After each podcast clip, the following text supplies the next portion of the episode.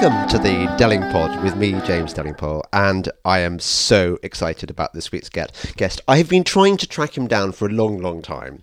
Uh, I'm not that difficult to find. No, yeah, yeah, but but In the phone book. But you have resisted before, and now and now here you are, Lord Ridley, Matt Matt Ridley, um, scientist, uh, journalist, libertarian, Yeah, um, yeah, yeah, or, or classical liberal. Both. Both? What's- never quite know what the difference is. No, no, no. And you fight for good good causes in the House of Lords. I say good causes because I share all the things. I share your belief system. But I think the your most your greatest I bet you don't. I, I bet you're not as big an atheist as I am. no. Okay, I'm Right, not. okay, But but but the reason I like God is Yeah. that God hates. Um, climate climate alarmists. he, he he wants to smite them with his with his mighty fist. Well, that's because climate alarmism is a religion. It's a rival version of God. That's absolutely it. Um, I think there is an argument, isn't there, that, that the decline of of conventional religion, of, of traditional religion, um, the melancholy, long withdrawing roar, um, has has created this this void, which has been filled by this new belief system. In, in it's kind of Gaia worship, isn't it? Uh, yeah, there's something in that, and there's a very good book by Catherine Nixey uh, uh, about the takeover of the Roman Empire by Christianity and how brutal it was, how really, really nasty it was, how it was a cultural revolution of unparalleled viciousness, right? Unlike what we were taught, which was nice. Saint Augustine came along and told us to be nice or whatever. Really? Now, uh, the the parallel there, I think, is that when they're young and new, religions uh, can be very intolerant and very determined to drive out rivals. And I think that's what you're seeing with a lot of this Gaia worship. And by the way, the chap who invented the word Gaia, Jim Lovelock, is 100 next month and he's still alive. And I'm going to his birthday party. So am I. Good. Yep. Isn't that funny? Isn't it funny that And he's very sound now. Uh, he he was an alarmist on climate change, but he's seen just uh, after the climate gate emails and things. He's seen just how much nonsense there is in this area. It's not all nonsense, but it's an awful lot of exaggeration and uh, uh, extra panic. Now, you've you've come from a scientific background. You read zoology at Oxford. Your Yep. doctorate as well. Yep. Was the when, when was the moment when you became a, what's known as a climate skeptic? It's quite complicated, actually, in my case, because I covered climate change uh, when it first blew up in about 1988 uh, for uh, The uh, Economist. I was the science editor. I wrote a couple of pieces about how there's this new worry that carbon dioxide is increasing in the atmosphere and that it was likely to lead to warming. Uh, and at the time, I completely believed the general estimates of climate sensitivity, which was that this would lead to several degrees of warming, and this could be really quite unfunny. And I held that position for quite a long time. In the 90s, I began to get a little more skeptical. I began to, to say, well, hang on. And then I saw the hockey stick graph. And the hockey stick graph made me think, oh my goodness, something really unnatural is happening to the climate. Compared with, you know, a thousand years of relative stability in the climate, we've got this huge tick up in temperatures. And I saw that graph and I thought, wow, I've been wrong to, to, to, to err towards skepticism. I'm back in the true faith. And then, of course, I started reading Steve McIntyre and his his analysis of how they'd done the hockey stick graph, and it turned out to be about 98% fraudulent. And uh, maybe that's an underestimate. Yeah. Uh, and once you and you know, it's not easy stuff to understand. You have to understand it, but but uh, you have to dig into it. But it, it is a a system of statistical analysis that leaves out any temperature trend that, that stays flat and grossly exaggerates any one that shows a rapid uptick.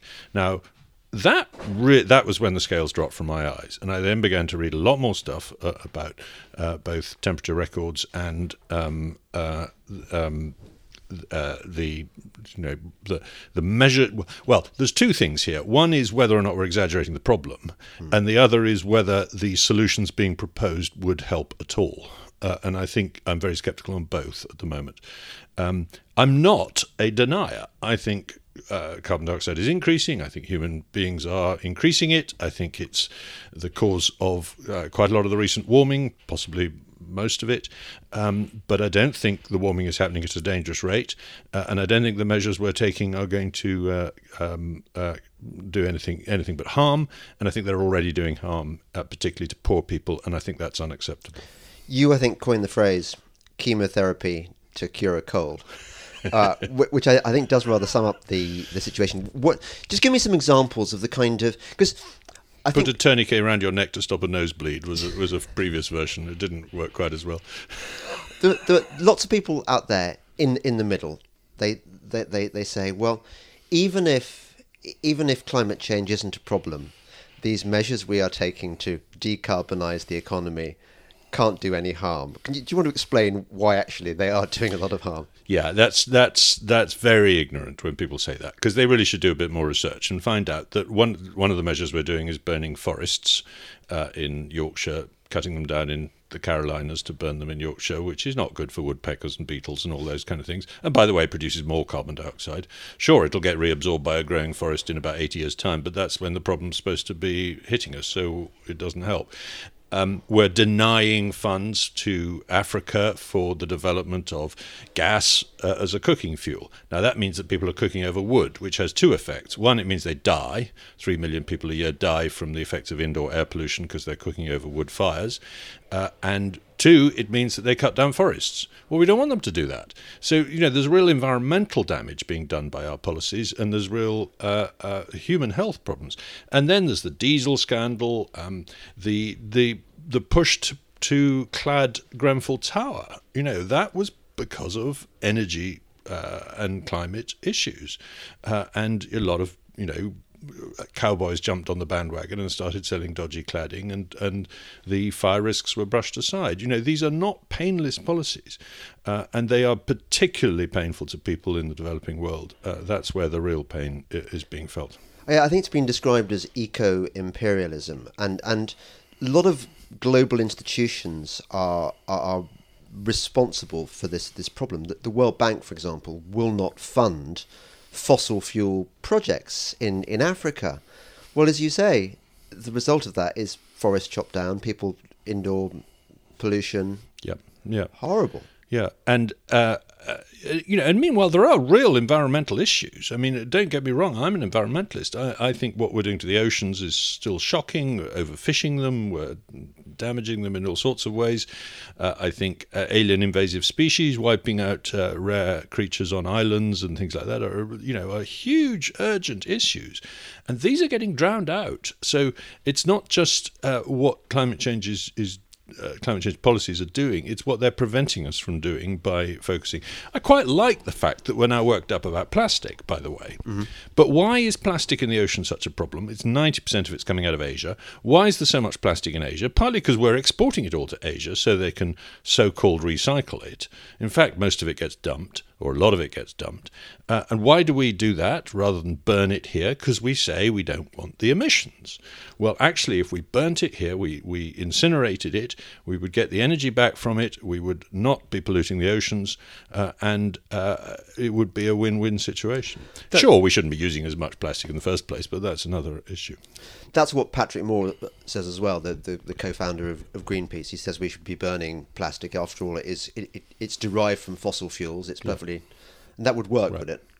Yeah, the, uh, people were worried about the dioxins that you got from um, uh, fires that weren't quite hot enough uh, 20, 30 years ago. That's been solved as a problem. I mean, you, you, know, you can have really high temperature furnaces that turn everything basically into uh, um, CO2 and DHMO. DHMO is a really nasty chemical, by the way. Do you know about it? No, tell me. Uh, dihydrogen monoxide. It's it's found in all uh, oh, ca- I know. cancer tumors. yeah, I, I do know. Sorry. It's, it, yes, it's terrible. in the vapor state, it scalds your flesh. And it, you know. it, can drown you as well. It can drown you exactly. Terrible. Uh, and it's a big greenhouse gas. Yeah. It's called water.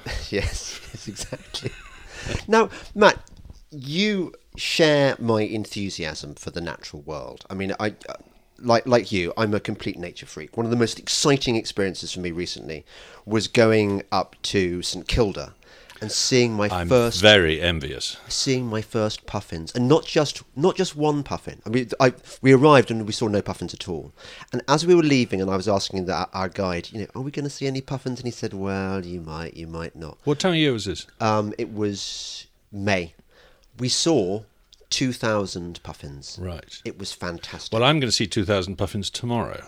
Because well, they On- probably live on your doorstep. on an they? island called the Farne Islands off the Northumberland coast, where there's about 45,000 pairs of puffins, and the numbers go up and down at the moment, but they've got they're dramatically higher than they were in the in the 70s when there were just a few thousand pairs there. That Now can't be true, though, Matt, because I, I read in the newspapers that puffins are under tremendous stress. Well, here's an interesting thing. Puffins are under stress in the Lofoten Islands in Norway and in parts of Iceland. Uh, they haven't bred successfully for many years, and the and the populations are declining there.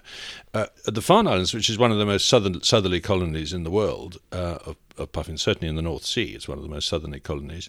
Um, uh, they're thriving. Uh, likewise on the west coast of the UK. So the southern end of their range, puffins are doing fine. The northern end of their range, puffins are doing badly. That implies global cooling. It's obviously not yeah.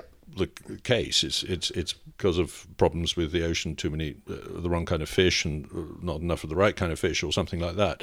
But uh, maybe caused by overfishing by people, or maybe by just natural changes. We don't know.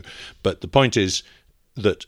Every people who say that the decline of the puffin is down to climate change need to explain why at the warmer end of their range they're doing fine, at the colder end of their range they're they're suffering. Yeah. Well, you must get rather tired of all these these fake animal, fake news animal scares, where we're told that the population of X or Y is being damaged irreparably by climate change and, and so on. How do you how do you persuade people? Because you must meet people all the time who you get into conversations and they and they start relaying this information to you. How do you let them down gently? Well, I think um, uh, I, I think it's important to draw attention to what the, the real causes of species declines are. So um, I was at a meeting yesterday to discuss what to do about the grey squirrel, which is wiping out the red squirrel. Yeah. Um, and the reason it wipes it out is because it gives us a, it gives it a nasty uh, virus called um, squirrel pox. Uh, and the latest idea is to use gene drive, which is gene editing, uh, which would uh, which you would release a few grey squirrels who uh, could only produce male babies, and their children could only produce male babies, and so on. So you would actually drive females extinct in the population, and that would crash the population eventually. And this is a technology that's now beginning to work very well on insects, and it's working in mice in the laboratory, etc. And this could really be helped with with uh, in, in endangered species. Sorry, I've gone off track. No, I'm is not talking about climate change. No, no, I'm, li- I'm Um, liking this. But you see, on my own farm in Northumberland, I know of three species that have gone extinct in my lifetime. Well, no, sorry, two, and one that's about to go extinct. The one that's about to go extinct is the red squirrel. We've still got a few, but we've got we're waging war on the red on the greys, but we're we're losing. Um, the uh, native crayfish has gone extinct because of the signal crayfish that Yeah. came from North America, and the water vole has gone extinct because of the mink that came from North America. So you know, just locally, just say to yourself, look, is climate change causing extinctions locally or is something else causing extinctions locally? Just try and bring it back to the local for people. I find that that tends to be helpful. Um, because I just think we're looking at the wrong issues. You know, you- the- wherever you look, all around the world, at you know conservation issues, why some birds are declining and others are not. You know, why are curlews doing incredibly well in the North Pennines but not in the Lake District? Um, it's nothing to do with climate change. It's all to do with whether you're killing enough crows and foxes. Yes. in that case. which of course is is ideologically uncomfortable for for the greenies who Correct. think that they believe that nature exists in steady state, don't they? Well, this is, I think, one of the key points is how dynamic nature is, particularly in the oceans. By the way, you get these huge changes. I mean, a few years ago, uh, it, it, throughout the North Sea, there was an explosion of something called the rat-tailed pipefish or something. It was it was a thing like a bootlace, and uh, it was a bit of a catastrophe because this thing was so numerous. I mean, it, you would find it in drifts on the, on the beach. Um, uh, for about two years, it was extremely numerous, and the puffins took it and fed it to their babies, and so did the terns. And this thing's got almost zero nutrition in it, so the poor things died with these bootlaces sticking out of their beaks. Um, and everyone got very worried and said, "This is a real problem. We've got this." You know, surge in this species um, must be something to do with climate change. Of course. Um, well, it went away. I mean, a couple of years later, you can't find the rat-tailed pipefish anymore. Uh, it may not be called the rat; it's called something like that. But anyway, It's a um, good name though you've yeah. invented, even if, it, if it's the wrong name. it's a description of it. Um, uh, uh, and, and and that just reminds you that if if a, a species of fish in the North Atlantic suddenly just hits the jackpot in terms of breeding, you know, the conditions are just right, it can have an enormous burst of numbers. and then it can collapse again a few years later. Uh, these things happen all the time, uh, and um, uh, nothing ever stays the same. Everything uh, is is on the move, as it were. Uh, species go up, species go down. I mean, I keep a I, I very keen bird watcher, and I my father very conveniently wrote down in 1950 every species that he knew that bred on our farm then. And I did the same last year and compared the two lists. And there are about 13 species that bred when he was there in 1950 that no longer breed. And you know what? There are 13 species that breed now that didn't breed then. Isn't very, that interesting? Very interesting. Yeah, yeah, yeah. Yeah. now, you, you probably don't like the new ones, you know, like Canada geese or uh, collared doves as much as you like the old ones like corncrakes and um, redstarts. But um, uh, that's partly just prejudice. I mean, actually, there's some rather wonderful ones like oyster catchers that breed now and shelduck, which didn't in his youth. We seem to see fewer sparrows around now than we did in. in well, that's youth. no longer true. Uh, Ah. it, there was a huge crash in the sparrow population uh, in the UK, particularly, not not elsewhere in the world. I mean, this sparrow sparrow is one of these cosmopolitan species found in cities all over the world, and, and actually, if you go to New York, you see millions of sparrows. Right. But the numbers are coming back up now in, in London, and nobody quite knows what happened. It was probably a disease. I mean, uh, it might have been competition from other birds because so many other birds are moving into cities now, um, uh, uh, and. Uh, you know, th th there's a new species of sparrow on the planet. Um, it's called the Italian sparrow, and it came about as a result of a hybridization event between the house sparrow and the Spanish sparrow, I think. Uh, and it's now uh, breeding true and not really breeding with either of its parent species. So that's plus one species Oh, uh, right. in Europe, interestingly. a completely new. Yeah, I mean, you wouldn't fully qualify as a species yet, but but there's a very very interesting book by uh, Keith Thomas, an ecologist at York University, um, uh, which is all about how actually there are we're, we're creating species at a surprisingly high rate because of the rate we're disturbing the world. There's a lot of hybridization events going on. There's a lot of sort of uh, uh, isolations. You know, you take a species to an island and it evolves in a different direction, etc. Uh, so actually, uh, in some ways, we're we're going through a burst of speciation as well as a burst of extinction uh, in terms of the planet. Where, as, a, as an ornithologist, do you stand on what I call bat chomping, bird slicing eco crucifixes? Are you a fan? No, wind turbines are a terrible, terrible waste of time, money, energy, and everything else. Um, uh, uh, they can produce electricity, sure, but not when you need it because it's not predictable enough, uh, and not in sufficient quantities because it's a very low density source of energy. So you need an awful lot of them. I mean, David MacKay, when he was chief scientist at DECC, did these calculations about how many wind turbines you'd need to produce a significant quantity of Britain's energy, and it's ridiculous. You know, you'd, you'd need an enormous amount. And people boast about the fact that, you know, I don't know, last week 33% of our energy came from wind or something. Um, well, no, they mean 33% of electricity, which therefore means about 5% of energy, because electricity is only 20% of energy, etc. You know, uh, so they're really making extraordinary little contribution. And meanwhile, it takes 150 tons of coal to build one. Did you know that?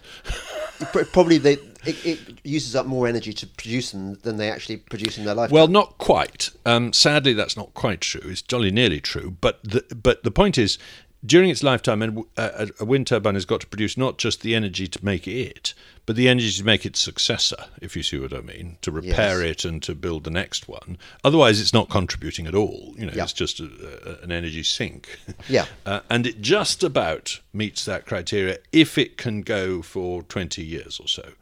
Uh, but some of them are not going to go No. for 20 years. Uh, I mean, uh, some will go a bit longer. Um, but, you know, for, for a decent energy system, you know, when you think about it, the whole of civilization is based on using surplus energy to create improbable structures. This building, your suit, my spectacles, these are all improbable things. They all need to be built with energy.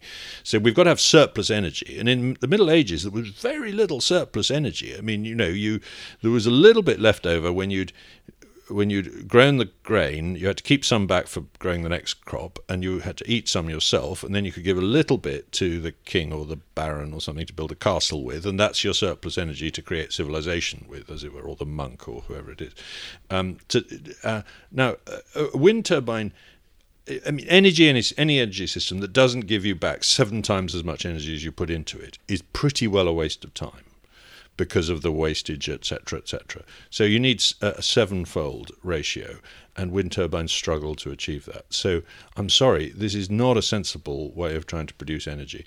And environmentally, it's disastrous. I mean, my home county of Northumberland has far more than its share of wind turbines. It's an exporter of wind energy. Some beautiful views, you know, from um, the Farne Islands looking past Lindisfarne to the Cheviots inland now all you see is a Golgotha of these hideous things. And why? I mean, it, it, it, poor people are. I mean, these are immensely profitable for rich people. Uh, you know, either plutocrats in the city of London or landowners uh, in Northumberland are raking it in from these things. Um, and I could be raking it in as a landowner in Northumberland, and I'm very stupid not to have jumped on this bandwagon in some way. Were you offered the chance? Yes, yeah. men in double-breasted suits like the one you're wearing would come and knock on my door and say, you know, would, they still do. Actually, it's the solar ones now. You know, would you like a million pounds? You know, da, da, da, and I say, get lost. And uh, that's rather stupid of me. But yeah, but a million pounds is a, is a, is a lot of money, whichever way. You, yeah, I mean, it, wouldn't always be. Well, no, I, I, probably, you know, I don't know. I haven't done the, I daren't do the calculation, yeah. but I could probably be in that bracket. Well, also, I mean, if you were if you were completely without morals, you could say, well, sod this. I'm just going to rake in the money and go off to the, the Caribbean and, and live off my immoral earnings. There's an idea. Yeah, well, there's a there's an idea. Yeah, but what? Where are you on the on the damage they do to birds and bats? I mean, do, is it is it yeah. a problem? No, no, um, people say, well, hang on a minute. You know, more birds are killed by flying into greenhouses or killed by cats than are killed by wind turbines. Well, not eagles, they aren't. No. I mean, the point about wind turbines is they selectively chop up soaring birds. Yeah. And whether it's wedge tailed eagles in Tasmania or white tailed eagles in Norway or whatever, you know, they, they, these are a serious threat to these large soaring birds. Um, uh, and uh, uh, they don't make life any easier. And offshore, they are slicing up gannets. Now, gannets, as it happens, are increasing dramatically in number. I mean, the all the populations around the UK just booming. The Bass Rock and other ones. Don't really know why. So you must have seen a lot at St Kilda. Yeah, yeah, um, absolutely. Um, uh, uh, so maybe it doesn't matter if we kill a few thousand of them with uh, wind turbines. Uh, but you know, uh, red-throated divers are not doing so well, and they get killed by wind turbines too, offshore. I'm talking about. So um, uh, it is an issue. The bat thing is very interesting because it turns out that if they get too close to a wind turbine, their lungs explode or implode or something. Yeah. Barotraumatization. Uh, is that what it's called? Yeah. Very nice. I didn't know that word. Um, so um, uh, and this is clearly. Uh, you know, an issue. As for whether they're wiping out insects, um, I have my doubts that they're all that significant, but uh, they certainly need a lot of cleaning of dead insects off off their blades. You know, it it isn't. You, you stick up a huge thing sucking energy out of the wind in a landscape, it's going to make a difference. It's going to make a difference to wind speed, it's going to make a difference to the ecology, it's going to make a difference to the peat that it's sited in, etc. Much better to have very, very localized and focused and high density sources of energy like power stations. We only need a few of them um, whether nuclear or fossil fuel, uh, and uh, then you can leave the rest of the countryside to nature. And that's what we should be doing: is sparing land from this. We, sh- we, we shouldn't be using the landscape to make our energy. That's a medieval approach. So how do you square the fact that that renewable energy is doing so much in, in its various forms is doing so much environmental damage, and yet the people who are pushing for this stuff claim to be speaking for the environment? It's a paradox, no? yes, I do think that that um, uh, th- there is uh, a genuine hypocrisy here, um, uh, and um, uh, for some reason, the environmental movement and most of the media is now wholly in hock to the the wind and solar industries. I mean, it's not the hydro industry hasn't got a big influence. no, well, presumably um, we, we, couldn't have much of a hydro industry. Well, in, in... yeah, we have maxed out on hydro. Yeah. If we did a bit more, we, would ruin all our lovely rivers. Um, so it's not a good idea. But um, uh, you know, the, the, the, if you're in favour, if if you're worried about global warming, then you're in favour of wind power. Is the unthinking equation of you know the likes of the BBC and everyone else. Yeah. And it just doesn't follow. I mean, I've been making the case recently that if we're serious, you know, if we're saying let okay, we want net zero by 2050, let's agree that uh, whether we like it or not, that's going to be our aim. There's no way we can get there with renewables. I mean, renewables can't do 10% of that. I mean, they're doing 3% of world energy at the moment, um, which is not about the same as it was 20 years ago. Uh, the reason it's about the same is because biomass has gone down a bit and wind and solar have gone up a bit. Right. Um, but I mean, it's it's a trivial contribution, uh, and the cost is immense. I mean, it's billions of pounds a year. It's driving people into fuel poverty. And so, if if you know, if you are genuinely panicked into thinking that we definitely need to be net zero as a world or as a country by 2050, then forget renewables. The only way you're going to do it, because by the way, nuclear is declining at the moment too, and uh, the cost of nuclear is astronomical and it requires public subsidy. Um, there are ways of solving that, but we don't seem to be interested in, in doing them. Um, so the only way we're going to do it, therefore, is either by telling people, sorry, you can't go on holiday uh, ever again, um, and you can't turn up your central heating, uh, you've got to live in in a sort of medieval fashion um, in your own village and stick there. Um, well, that don't work. See Australian elections, see American elections, see protests in France, etc. Or you've got to say we've got to find a way of using fossil fuels but decarbonising the, the, the emissions that come from them, which means carbon capture and storage, which, by the way, I think we could make work in the North Sea. It wouldn't be cheap. Um, and the only way we're going to find out is by setting up a sort of market system that'll solve this problem through discovery and experiment. Um, but don't pretend you can have reasonable living standards in 2050 without fossil fuels of some kind. I, mean, I personally think that that you know displacing coal with gas uh, makes the most sense. Um, uh, and by the way, that's not in my interest because I have got a vested interest in the coal industry. Not for much longer, but I have. So you're saying we should frack, baby, frack? Definitely. Yeah. I mean, the, the the the shale gas revolution is the biggest energy breakthrough of the last. Um, 20 years. It's an amazing story. Uh, it's a remarkable uh, discovery of how to get gas out of uh, tight rocks. And you know, remember, uh, just as just ten years ago, it was conventional wisdom that gas was going to be the first of the fossil fuels to run out. That it was already peaking and likely to decline as a source of, of energy. Genuinely, that's what that's what everybody agreed. The International Energy Agency, everybody, uh, certainly the Committee on Climate Change, which had these forecasts of ever rising gas prices, which would make renewables look cheap, and of course gas prices get, went through the floor because of this enormous glut of gas we now have coming out of shale, um, because we've been able to get it out of the source rock instead of out of the few places where it had pooled in in in, in loose rocks. Um, so uh, the, the, the shale gas revolution is a really really big story, and it resulted in America being the most efficient cutter of emissions in the Western world. Isn't that to everyone's horror and fear, because CH4 has less C in it than coal. Um, uh, uh, you know, it's a, it's a low carbon fossil fuel, as it were. It's relatively clean. It's very easily transported. It's relatively safe. Um, we've got fantastically good shales under Lancashire and Yorkshire. Uh, and Friends of the Earth have lied through their teeth to get people to oppose this, as a result of which we're importing gas from other parts of the world where it's produced to much lower standards with much higher fossil fuel footprints, I mean, carbon footprints, etc. So it's mad. Our opposition to this is mad, and it's based on ignorance and, and, Well, and fear. Let's talk about that ignorance a bit. You and I have both discovered that it, and and Christopher Booker and a few others have discovered that this is a target-rich environment for any any vaguely investigative journalist. I mean, it, it, it's so much low-hanging fruit that so many stories, so many nonsense stories to explode. Why why is the media not covering this this scandal properly? I quite agree, and and I was a Times columnist for five years, and every now and then I would write a column saying, uh, "Don't believe the hype. Global warming is not as bad as you think. Here's the evidence." And uh, a lot of my sort of Times colleagues would get very cross and say, "You know, Yeah. "Oh, God, why on earth are we letting him write this nonsense?" Um, uh, but what what makes me cross is that none of them were prepared to take this topic on one way or the other. You know, they they would just say, "Oh, that's for the environmental correspondent." Or I'm not a scientist. I'm not a it. Yeah. scientist. Exactly. Well, sorry, as soon as scientists say, we want you to change society, then all of us have not only a right but a duty to cross question, challenge, and investigate the evidence on which they're basing this recommendation.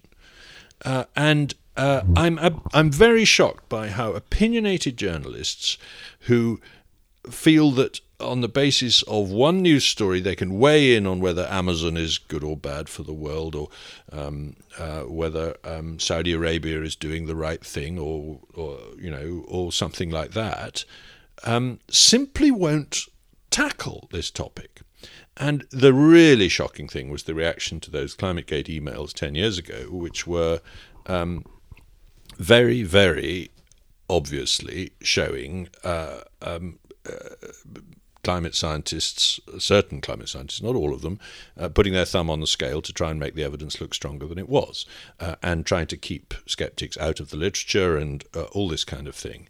Um, uh, and um, the world reacted uh, with a brief burst of horror, followed by, well, hang on, we can't we can't let people um, think that there's a problem here. So we'll sweep it under the carpet. We'll have a, a whitewash inquiry or two, uh, and then we'll say, "Oh no, no, it was just taken out of context."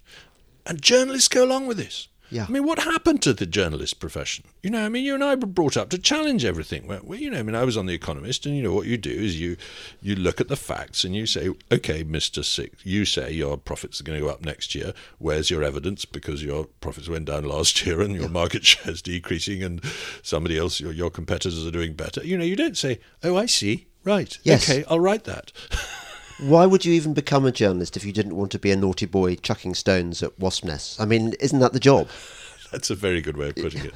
Otherwise, we could have gone to, to you know got proper jobs in the city or or, or somewhere. Should have done really. Yeah, well, I, I, I think so. I'm not. I I am very very ashamed of my profession, and I blame them in part for this disastrous policy that has just been introduced as her farewell. Uh, Theresa May what's her last move to, to gain her legacy as prime minister? She's decided to poison the wells, salt the earth with this zero. What's it called? Net zero. 2050 carbon. target. I mean, without a cost benefit analysis. Uh, and yesterday, the government announced that the Treasury would do a uh, an analysis of the costs of this, but it would be published after the target had been enacted. this is barking mad. You know, you don't you don't. Uh, I mean, uh, uh, uh, Philip Hammond got criticised for saying this might cost a trillion dollars, but actually, if you look at most estimates, even that was an underestimate. It's, yeah. it's likely to cost more than that. Um, uh, it's you know it's going to cost tens of billions a year, and that's if we get there at all, and we probably won't. Uh, you know, uh, we'll probably spend that money and not even achieve net zero. I mean, you've got to decarbonize not just uh, electricity, obviously, uh, but heating and transport and um, uh, the cement industry and everything else. How are you going to do that? I mean, there's just no practical suggestion how to do that, and the idea that setting the target in itself will either incentivize industry to solve the problem um, uh, or will somehow shame the rest of the world into following suit is shocking. We've driven all our car. You know, we were boasting about having zero coal for for a week or so recently. Mm. Not true. We were getting a gigawatt through a um, uh, connector from the continent, uh, which were where the main source was a uh, power station in the Netherlands burning coal. out of sight, out of mind. What would it actually? Suppose we were take, going to take this seriously. What would we have to do to decarbonise our economy by 2050? What would it? Um, well, we'd uh, we we would we would have to um, uh, ba- basically, you know, if we if we want let, take take air transport, you know, um, the pious hope is that somehow we can all grow um, maize in our back gardens, which we can turn into ethanol, which we can put in the tanks of um, aeroplanes. Now, A, do the calculation how many acres do you need you know, for a, one transatlantic flight, it's gigantic. I mean, it's ridiculous. We haven't got nearly enough land in the UK or anywhere else to, to do that. So that's first problem.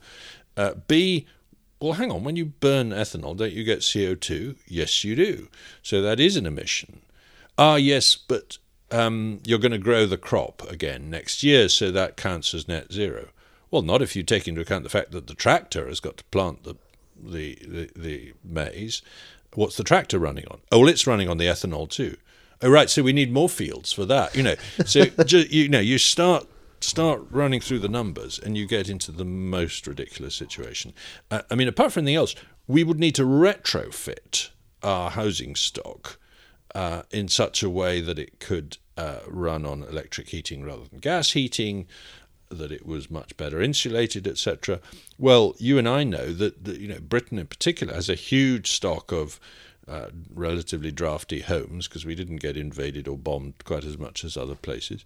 Um, uh, built 150 years ago, which we're quite proud of. I mean, my house is 300 years old. It's it's a very beautiful house. Um, I don't want to have to knock it down and build uh, sort of or putting those uh, horrible you windows in that those I quite like UPVC You double d- glazing windows. on your on your what, on your house. well, I wouldn't be allowed on my house No, it's listed. obviously, but there see, there's a problem. Yeah. so you have to change all that. yeah, I don't mind it on other people's houses. yeah, yeah. Um, well, um, you you're in the Lords, so you spend a lot of time in the company for better better or for worse with politicians. Why why do they not get this?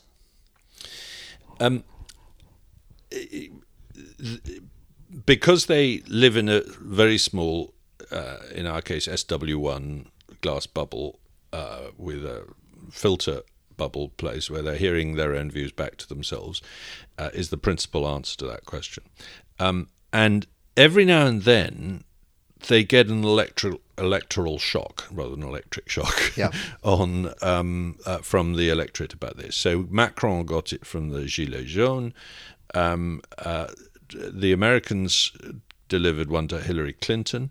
Um, notice she didn't dare raise climate change in the 2016 election, even though Trump was running as an out and out, uh, not just skeptic, but you know, it's all a hoax Yeah. type type uh, sort of ultra skeptic, uh, which is, by the way, a position he adopted not because he believes in it and sits up at, late at night reading papers about climate sensitivity, but because that's the way to win the Republican nomination. Right. well, good good luck to him. Exactly. Yeah. The Australians, etc. So I think in Britain, the politicians are underestimating the number of people out there in the country who think this is exaggerated nonsense designed to feather the nest of uh, crony capitalists, which it is. Which it is, yep. Uh, and um, that there's a huge wellspring of support to be tapped out there if we have the courage to ignore the BBC uh, and the Guardian. Uh, and David Attenborough. Yes, well, you know, David Attenborough's a great, great figure, and I hugely admire him. But uh, I, uh, you know, some of the stuff he's said in recent programs, like walruses jumping off cliffs because of climate change, is just silly. You know, I mean, please stick to some facts. But people people trust he's a, he's a, an authority figure that people trust. Well, the argument from authority is is a big problem here. Uh, Is that we've put people on pedestals, and uh, they, uh, you know, the um, what was it? Richard Feynman said uh, um, something about uh, um, I've forgotten it, but um, science is the belief in the ignorance of experts. Yeah. in other words, it's the facts that count, not the opinions. Yeah. Uh, and uh, in this complicated area, we, we're talking about an extremely um, complex system of the climate uh, in which CO2 is one factor, and there are many other factors. Uh, the idea that there's only one answer to this is nonsense, and that's and science has always kept itself honest by being very decentralized. Notice, you know, lots of people in different universities, so they can challenge each other. Uh, and you know, Professor X speaking nonsense is what they love to say, but on this, no, suddenly they must all say exactly the same thing. Now that's unhealthy.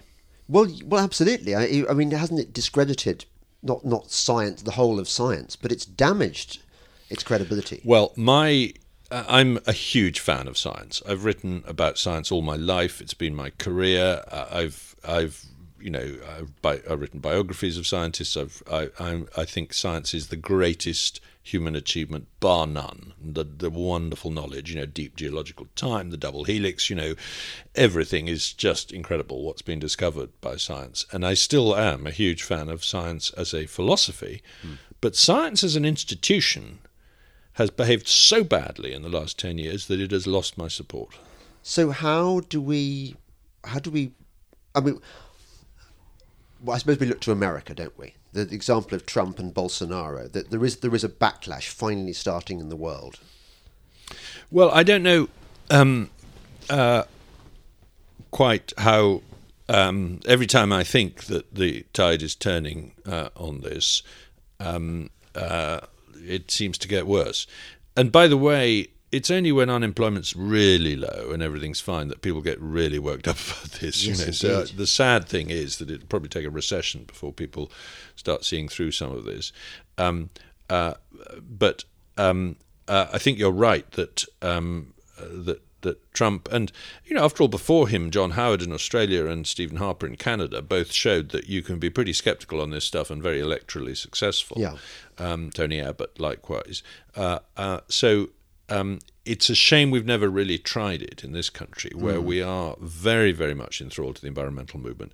And the problem you've got is the huge power of the NGOs in this area. I mean, Greenpeace, World Wildlife Fund, and Friends of the Earth between them, which are three big multinationals, you know, with highly paid CEOs and um, investment policies and all this kind of stuff, uh, and doing a lot of currency trading. You know, there, there's no difference between them and Goldman Sachs, really. No. um, they their annual income collectively is over a billion dollars a year. That's a lot of money to spend on uh, putting pressure on politicians. We are so on the wrong side of the argument. I know. Think how rich we'd be. Yeah, we we- could still be if you change your mind. You know, th- then then you, they'd give you every prize in the book, James. Think of it. I've just seen just before you came. I was watching Sky, Sky News, and you had Bill McKibben being interviewed by um, what's that porky bloke? Um, uh, uh, Adam Boulton. Adam Boulton, yeah. Um, Adam Boulton, and Adam Boulton was just sitting there with his tongue hanging out, in listening to his every every alarmist claim, in much the same way that Michael Gove and co responded when yeah. Greta Thunberg I know. arrived. Now, what was that about? Well, it's not. It, it's a form of cultural revolution that's going on here, and it's not just about climate change. It's it's with uh, you know the trans issue, etc. This this business of bullying people into a particular view of the world uh, and trying to drive out alternative views. As I say, it reminds me of the early history of Christianity, but um, it reminds me also of what happened in Cambodia, what happened in China, etc. Um, now, we thought that was because they were authoritarian regimes with communist parties in power. Um, that that suddenly, you know, everyone people were denounced for having the wrong views, and children were telling their parents were telling on their parents and getting them arrested and things like that. Uh, you know, really nasty things happened in the Cultural Revolution in China. Um, but I think we're now discovering that that kind of thing can happen in democracies too, um, uh, and I do worry that um, uh, the, um, the the the lack of dissent and challenge to some of this stuff uh, is is getting really extreme. And when you put a 16 year old girl with Asperger's up and say, "Don't you dare criticize her because that's impolite to a disabled child," Yeah, I'm sorry, but if she's pr- making political points, then we need to challenge them. yeah. And she was making political points. Yeah. You know, uh, it's it's an extraordinary situation we're in. I would like this podcast to go on for several days because you are you're you're an endless source of fascinating information. But just to round up, so I've got to go and see Priti Patel, as you know. Um, Lucky you. I Priti's we- great. She's great, She's She- and she's sound on climate change, isn't she? She's sound on everything. Yeah. Um, suppose I am a, a a typical kind of punter in the street who believes in what David Attenborough says and, and, and is very concerned and maybe or I'm like the, the hedge funder I heard of the other day who's given money to Extinction Rebellion.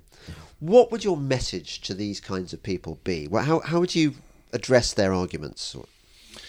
Um, I would, I, I would simply say, what is your view on the level of climate sensitivity?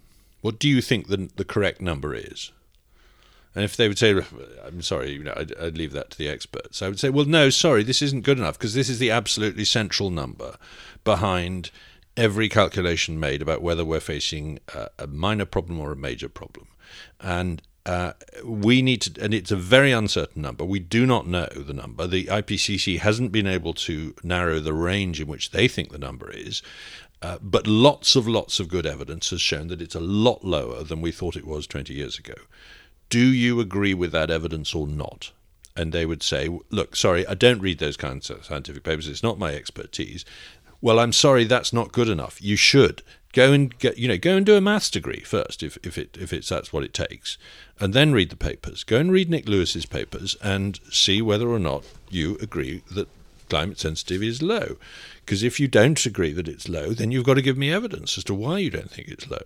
And uh, so, you know, I would just go straight to the heart of the the numerical issue. Now, I'm not very good at maths and I'm not very good at climate science, but I've jolly well made myself get under the skin of this subject to the point where I can uh, assess the arguments. And on my assessment, climate sensitivity is likely to be, not impossible that it's not, but is likely to be low enough that we are not facing a major problem, Yeah. let alone extinction within a few years. Have you come across Ronan Con- Connolly?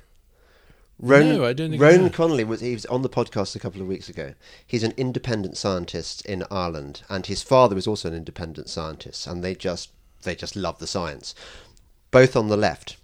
And so Ronan, naturally predisposed towards believing all this climate stuff, set, he and his dad spent five years reading up all the papers that had ever been written on climate change. Brilliant. And I said, Well, what did you conclude? And he said, Well, he said, I think there probably is an anthropogenic element in climate change, but it's mainly to do with the urban heat island, uh, island effect. Correct. He said, he said, there's I really, mean, not correct, but uh, yeah, he said, there's right, really, right there's that. really no strong evidence to suggest, well, no evidence, I think was what he said, to suggest that actually we're heating the planet in a catastrophic way because of CO2 emissions. There's, there's, the science doesn't support it. right, right. So, And and by the way, you know, look at the evidence on whether or not it's changing the weather, which is after all what we're supposed to worry about. You know, Roger Pielke has shown that um, uh, it's um, uh, there is no increase in storms. Uh, the percentage of the world in drought is generally trending a little downwards, which is consistent with it getting a little bit warmer, so there's a bit more moisture in the air and that kind of thing. Um, and by the way, we haven't touched on global greening. And I'm sorry, you but must I, mention I. I really, so important. because it's been completely dropped from Hmm. the subject, but it's enormously important. The extra CO2 in the air is the reason we now know from really good scientific work done by NASA and Beijing University and other organizations is responsible for the fact that we have more green vegetation on the planet, particularly in arid areas, um, to the tune of about 14%, which is equivalent to adding two mainland North America's worth of green vegetation. To the no, re- really. and that's over 30 years. and that's feeding a lot of people, I presume, and Well, it's responsible for an, uh, for an increase in crop yields, particularly again in arid areas, which tend to be poor areas. Um, uh, but it's also responsible for there being more food for caterpillars, more food for birds, more foods for rabbits and deer. And So how does the other side respond when you point this out? Well, they, they say, yeah, yeah, sure, but we a we knew about that. Right. Or they say, yes, but that effect is going to fade later in the century and it's going to go into reverse. And you say, on what evidence? On a model.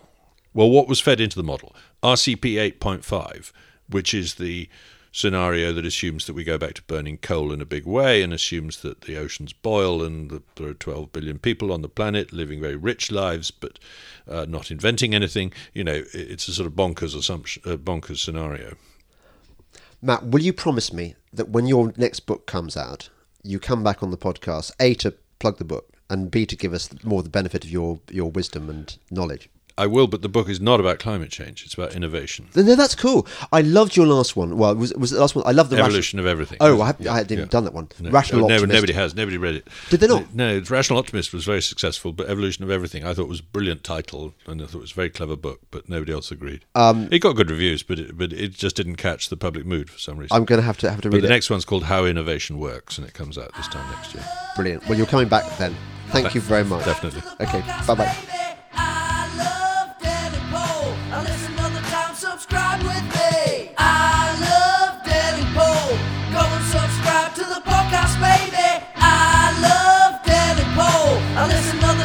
Subscribe with me.